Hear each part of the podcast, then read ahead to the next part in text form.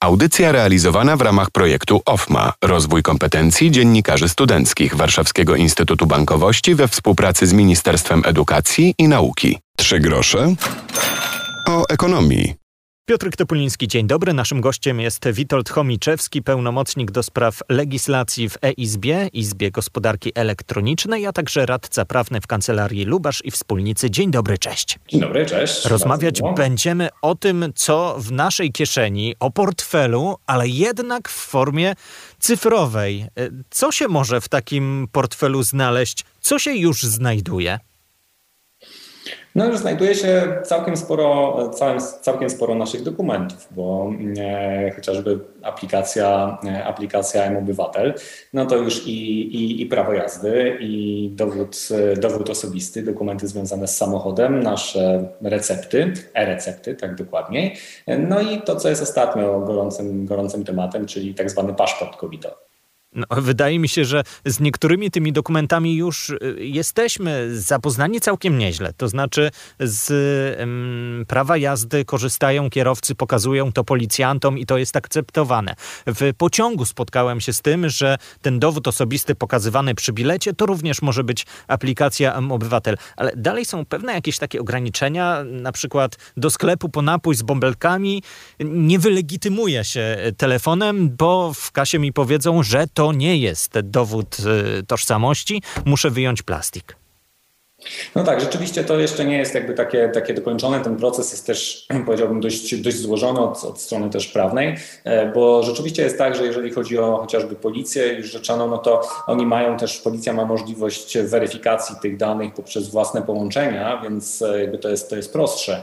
E, oczywiście też stosujemy te, te dowody osobiste. Ja się z kolei z tym spotkałem, te e-dowody osobiste, takie nazwijmy w pewnym e, cudzysłowie, e, w, na jakichś takich zajściach typu na jakaś stłuczka, żeby wymienić się dane, danymi między kierowcami, e, no bo one operują na tym, te dokumenty, że one są w czasie rzeczywistym podłączone do rejestrów państwowych, w związku z tym jakby zaciągają dane stamtąd. Natomiast no rzeczywiście no bez, tego, bez, tych, bez tych plastików, jak powiedziałeś, jeszcze nie do końca jesteśmy w stanie się się obyć, natomiast myślę, że jest to, że jest to kwestia, kwestia czasu, tak, za, tak zakładam, mam taką nadzieję. No i chyba najpopularniejszy dokument tego sezonu, to znaczy certyfikat COVID-19, informacje o tym, czy jesteśmy zaszczepieni, czy wyszliśmy z choroby, albo czy mamy testy niedawno za sobą. E, w różnych krajach różnie to wygląda. Ja mam doświadczenia z Niemiec, gdzie przed każdą restauracją sprawdzano, czy klubem, czy na pewno mamy ten certyfikat. U nas to wygląda inaczej, choć zastanawiam się, na ile to rozwiązanie jest e, skuteczne, czy może być na przykład za chwilę ogłoszone, że będziemy się sprawdzali tu i ówdzie? Znaczy, ja myślę, że to nie jest, że to nie jest wykluczone, bo ostatecznie to jest kwestia decyzji takiej, czy, czy jak, jak będziemy podchodzili do, te, do tego tematu, jak będą wyglądały przepisy, e, te, to słynne rozporządzenie e, związane z różnymi nakazami, zakazami z czasów pandemii, e, jak będzie wyglądała, wyglądał obowiązek legitymowania się i też co będą mogły robić osoby zaszczepione, czego nie będą mogły robić osoby niezaszczepione, no bo wtedy się ta konieczność ewentualnej weryfikacji nam pojawi. Tak? No i drugi element no to jest decyzja o tym, czy, czy trzymamy się papieru, czy jednak jest wystarczająca. No ja bym chciał, żeby e, jeżeli już będziemy się decydowali na konieczność legitymowania, no to żeby ta forma elektroniczna też była, e, też była dostępna, chociaż muszę przyznać, że też jak się tak rozglądam po znajomych, no i ktoś wyjeżdża za granicę, to ok, aplikacja jest, certyfikat e, jest, ale na wszelki wypadek wydrukujmy jeszcze, więc no jakby to te nasze też takie mentalne podejście, że no jednak ten papier przyzwyczajony zwyczajenie, że jednak miejmy go ze sobą, nieważne, że on nam się pogniecie, za chwilę będzie nieczytelny, ale, mm, ale i, tak to, e, i tak to drukujemy. Już nie mówiąc o takich sytuacjach, gdzie ten telefon nam padnie, bo się rozładuje, albo nie daj Boże, ktoś tam go ukradnie, to zawsze lepiej ten certyfikat gdzieś tam w tej papierowej formie w portfelu mieć. Okej, okay, wróćmy za chwilę jeszcze do tematu portfeli i tych cyfrowych portfeli, bo możliwości, jakie przed nami stoją, jest wiele, może warto by je wykorzystać. W audycji rozmawiamy dzisiaj o cyfrowych portfelach. Izba Gospodarki Elektronicznej to instytucja, którą dzisiaj w naszym programie odwiedzamy. Witold Chomiczewski to pełnomocnik do spraw legislacji w EIZBie, a także radca prawny w kancelarii Lubasz i Wspólnicy. Powiedzieliśmy przed chwilą o tym, co jest, a teraz e, chciałbym Cię zapytać o pewien taki potencjał cyfrowych portfeli. Co moglibyśmy jeszcze znaleźć w aplikacjach, w telefonach? Czego moglibyśmy się dowiedzieć albo mm, mm, co można by uprościć? Mam jeden taki pomysł, ale o nim za chwilę. Znaczy, ja sobie wyobrażam, że tam się może przenieść cała nasza zawartość e, aktualnego portfela, mm, wzbogacona wszelkiego rodzaju usługi, e, usługi publiczne, tak sobie, tak sobie bym to wyobraził, czyli powiedzmy też chociażby te elementy, które już mamy, tak, one nie są jakby w jednym portfelu, ale mamy je w telefonie, typu e, chociażby karty, czyli płatność, płatność kartą realizowana poprzez tą płatność e, telefonem, tak, no bo to się tak naprawdę opiera na tym, że dane karty są w odpowiedni sposób e, przechowywane e, na telefonie. In, inne elementy, które, które, które mogą być, no to jakby prozaiczna rzecz, no ale też to się dzieje w określonych aplikacjach, czyli te wszystkie nasze plastikowe karty lojalnościowe, zbieranie punktów, które do tej pory tak szukaliśmy tej karty, ostatecznie nie mieliśmy ze sobą, teraz są do tego aplikacje, w których to wszystko może się być przechowywane. Oczywiście Co więcej, w kasie skala... czasem zbieramy punkty i od razu płacimy za tę kawę i idziemy dalej. Tak i od razu płacimy. Znaczy ja generalnie obserwacja tego to też jakby y, zmierza w takim kierunku, żeby, y, żeby połączyć, żeby samo, sama płatność, tak, żeby ona była jak najmniej ingerująca, jak najmniej wymagała od nas aktywności, żeby była jak najprostsza.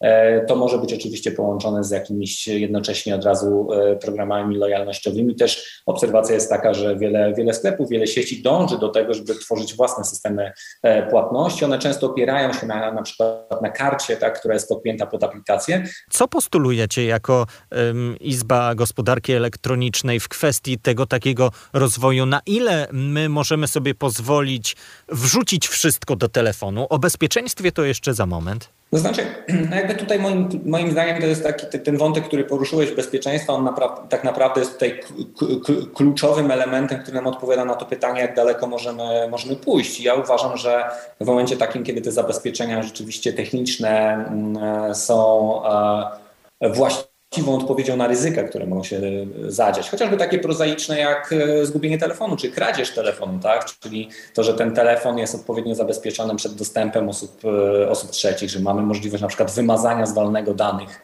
e, z tego telefonu, mm, no to, to jeżeli mamy taką odpowiedź na te zagrożenia, to ja uważam, że tutaj można, można jak najbardziej przesuwać tą zawartość naszego, naszego portfela mm, do, do telefonu.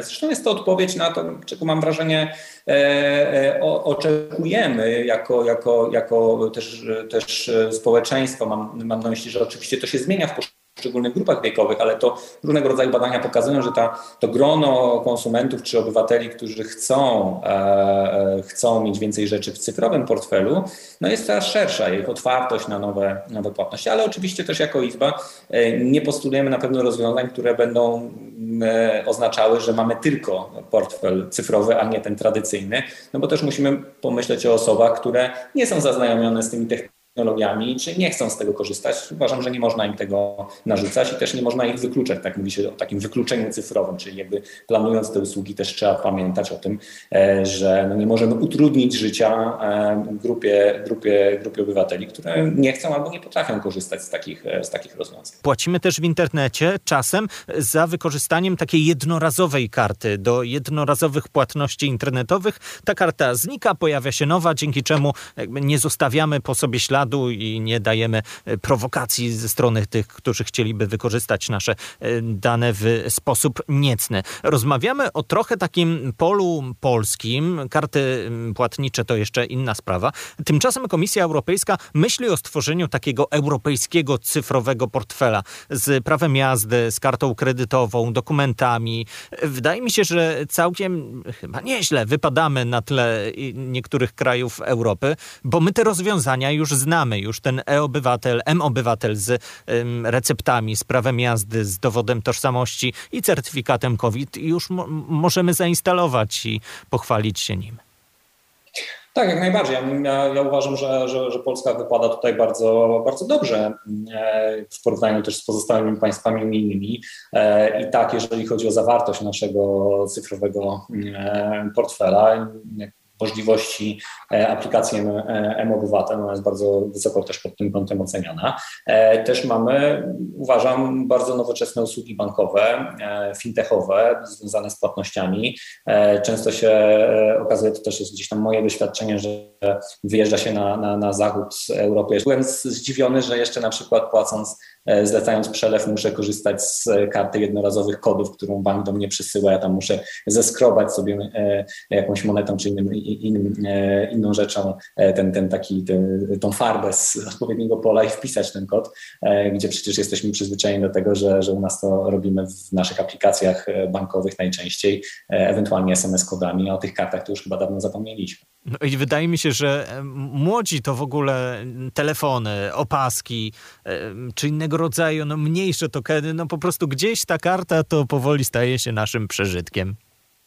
Tak, to, to, to, to prawda, to zdecydowanie, zdecydowanie widać też, e, widać też w sklepach, tak? jak, e, jak się zmieniła dostępność w ogóle e, tych, tych płatności. Jakby mam, mam wrażenie, że teraz jest niewiele miejsc, gdzie, gdzie tą kartą nie można zapłacić. Mam na myśli przede wszystkim na pewno miasta, tak? ale już też w mniejszych miejscowościach tak rzeczywiście się dzieje, co dla mnie też osobiście jako osoby, która rzadko kiedy ma przy sobie gotówkę, jest, jest dość, dość cenne, bo potem szukanie bankomatu Rozumiem to. to takie trochę niewygodne sytuacje.